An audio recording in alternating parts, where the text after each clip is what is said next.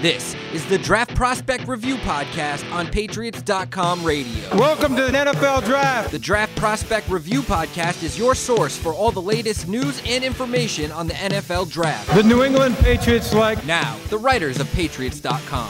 We're back here at Gillette Stadium for our final draft podcast preview. We're going to wrap everything up today, uh, give you a little bit of an overview um, on Wednesday as we head into uh, Thursday night, the the uh, start of the draft for the 2022 NFL season, and uh, the first round will take place Thursday night. But before then, um, a lot to talk about with the Patriots in particular. And we're going to focus on some of those things right now. We'll start off just. You know, we, we've broken down all the positions. Uh, we've given you some of the guys that we like at the top of those positions, some guys that we think the Patriots might be interested in, and some guys maybe that would be candidates to go uh, later on, day two, day three in the draft. But I want to get in as as normal. I'm joined by Matisse Bauman and Mike Dussault. I want to get your opinions. Uh, I'll start with you. Just give me your positions of need uh, in order. What you think should be the top of the priority list for the Patriots? Well, it's funny because every single position we did, I feel like there was always a prospect, of like, oh, he's a good fit. Like we, we really need somebody there. But I think it's really cornerback, edge, and receiver. You know, those are the three. Yeah. And I'd be fine with any of those being picked in the top one, two rounds. Yeah, I mean, I think you can make an argument for tackle. You know, I mean, uh, certainly wide receiver, certainly cornerback. When you see who departed, they were lacking depth there last year. Surprised they never drafted anybody last season. Felt like this was coming. Shaun Wade, they did bring in later in the process. Who knows, uh, you know, what kind of potential he has. But I agree. I think edge, edge and cornerback, defense.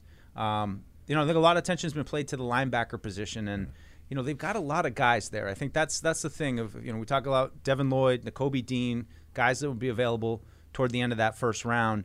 Um, but how do they feel about the guys that you know Raekwon McMillan last year was you know they liked him early in camp. He tore his ACL. They re-signed him, but you know he's coming off an ACL injury. Uh, Cameron McGrone drafted him last year. He didn't play. Um, because of his ACL two years ago. So he's a, you know essentially a rookie this year.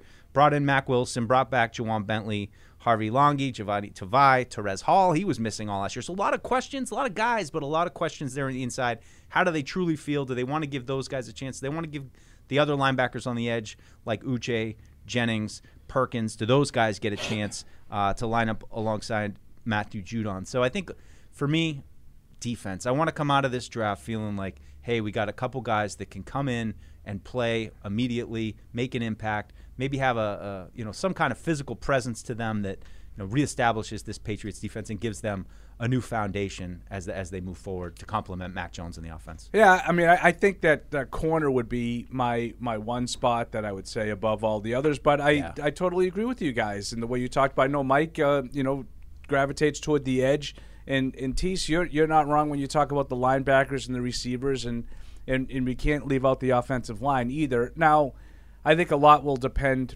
at 21 as to how it, it's so unpredictable. It's I know it's always unpredictable, but it seems this year there's less certainty even with the very first pick. You know, now you know it's it's Walker and it had been Hutchinson. You know, before you know the whole process started, it was Thibodeaux. So who knows? You know who's going to end up going at, at the top of the draft, and who knows if any quarterbacks end up throwing a monkey wrench into those plans. So I think the the challenge for Bill Belichick is to sort of uh, adapt to the way the board unfolds and then figure it out. Because I, I, I think it's easy to say, like Mike said, well, you got to go defense. You got to fix this defense. But I think the defense, I, I- think there's a couple of defenses in the league that can go out and stop and be really competitive with any offense. I, I think they need to to improve the offense to get it to a point where they can beat these teams, say, you know, 34 28, um, which is a game that they couldn't win last year. I think they were, uh, you know, 0 for the season in games allowing 25 or more points. So that that needs to change. You can't uh, just rely on your defense holding you, you know, under 20 and you know finding a way to win. So I understand Mike's point about defense. I would tend to agree that I think that the bigger needs are on defense, but it's going to depend on how the board unfolds too. I think the big part of that is is offensive line, and you know, uh, two guys that that stick out: uh, Bernhard Raimann and Trevor Penning. You know, two of the top tackles. They don't, you know, always seem to be going by 21. And I think the need at tackle, just given Isaiah Wynn's injury history, Trent Brown's injury history, behind them, Justin Herron. I don't know. I mean, maybe he's a maybe he's a swing backup. I'm not sure if he's destined to be a starting left tackle or right tackle in the league. So I think there could certainly be an argument if one of those guys is there. I think overall that might, to me, make the most sense to secure the tackle position. Uh, I know everyone is probably a little bit afraid of, of guard and, and the interior, but I mean, let's face it, they've lost both of their starters from last year. You really like Michael Onwenu coming back in, and there's certainly four or five uh, guards, Zion Johnson uh, being one of them that, that's commonly mocked to them. So I, I, I really don't think that that's as big of a need to go immediately. But, you know, to Paul's point, I think reinforcing a very important position, you know, one of those tackles goes down right now what, are you kind of doing? I go back to Nate Solder, bringing him in, you know, knowing that Matt Light was coming toward the end. You had kind of a succession plan in place, and look what happened. You know, he gets thrust right into the fire, playing, uh, you know, across from him when, when Sebastian Vollmer went down. So like to see a little bit more forethought in terms of those positions, and, and, I think tackle is a vital one. And I think that's a pick where, although it's an offensive lineman, if you took one in the first round, you could say it's a necessary pick, and, and I think it could it could help them, and it might be somebody that they need sooner than later. Yeah, I agree with the need at offensive line, and, and they could certainly go in that direction. And I think it would be a smart pick. I wouldn't necessarily be a sexy one or one yeah. that I'm happy with because I think they have so many other needs. But Tease, I'm going to tee you up right now because I know you like to uh, get um, you're enamored with the flashy toys. So I'm going to ask you wide receivers. Um, let's say the Patriots are at 21 and all of a sudden you get to 12, 13, 14, 15, you know, somewhere where the Patriots could realistically get up to. Is there a guy at wide receiver that you think is worth moving up for? I would say Williams if he was healthy, but honestly, I think one of the Ohio State guys, like if Olave slips and you know he's in the early teens, I think he might be worth it. Maybe Treylon Burks too. Um, you know, just somebody if you're getting a receiver that early. My thing is if you get a first round player, they need to be a day one starter. So. Yeah. You know, Olave or Treylon Burks. Yeah, and how do those guys fit in now? You got DeVante Parker coming in, so you, you do have a little bit of, um, you know, veteran depth up above, and, and there's no question that they need to, you know, find elite talent in, at that position and, and really give Mac Jones you know, just somebody who can, you know, stretch the field horizontally, vertically, whatever it is. Watson but I, I think, you know, there, there's a lot of guys, and, you know, we talked about runs. I think that's a, a great question with the receivers. You know, does all of a sudden somebody takes Wilson and here we go. Now it's Williams and Olave and, uh, you know, and, and Burks, I think, is a, is a fascinating one. Uh, a guy that we talked about a lot on the on the podcast we did about the wide receivers.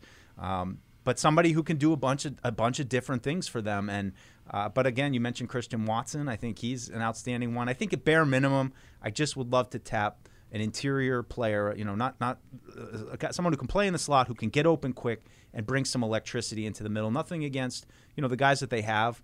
Uh, I do think you know Kendrick Bourne's pretty good after the run. I'd love to you know a little bit more explosion from Jakobi Meyers, but I, I think that would be a nice complement to the group that they have. But I think long term, it's a huge need. I'd love to take two wide receivers in this draft. You know, day two, day three, grab a couple guys, uh, round out the depth, and, and try to build with an eye to the future. With it Mac. would be you know right in line to what the Patriots have done recently because the depth at wide receiver has been incredible the last three or four years, and it's not considered to be uh, quite as deep and quite as talented this year. So that's you know it's perfect. You know, let's take one in the third and one in the fifth. Um, you know, so I, I, mean, obviously I'm being tongue in cheek there. I, I do think that they need to find some explosiveness for the offense so they can keep up, as I mentioned earlier, and just overall team speed. Um, and that's why I'm sort of intrigued by the linebackers a little bit. You know, the Deans and the you know those kinds of players. I, and I'm not going to lie. I, I, I, look around the league and I see some of these playmakers play and, and, and work out for their teams. A little undersized, don't really fit the mold. And I wonder, you know, yeah. what what would the Patriots defense look like with one of those? Or are they just going to be content to stick with Ja'Whaun Bentley?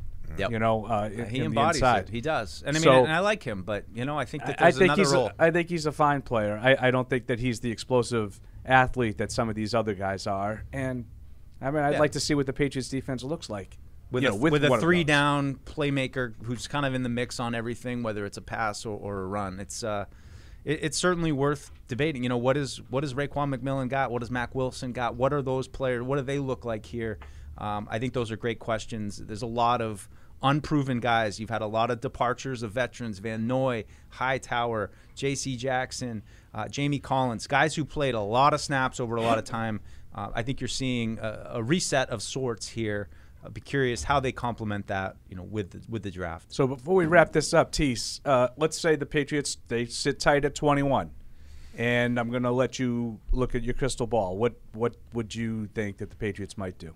I think they're taking Nakobe Dean or Devin Lloyd. I think it's a safe pick. You know, he's going to be a leader here for a long time, can play three downs. I think it's a safe pick. You don't need to move up. He's right there. Yeah, it's Deuce? hard hard to argue with, with, with those two guys, and, and I go back and forth between the two of them of, of, of how well they fit in here.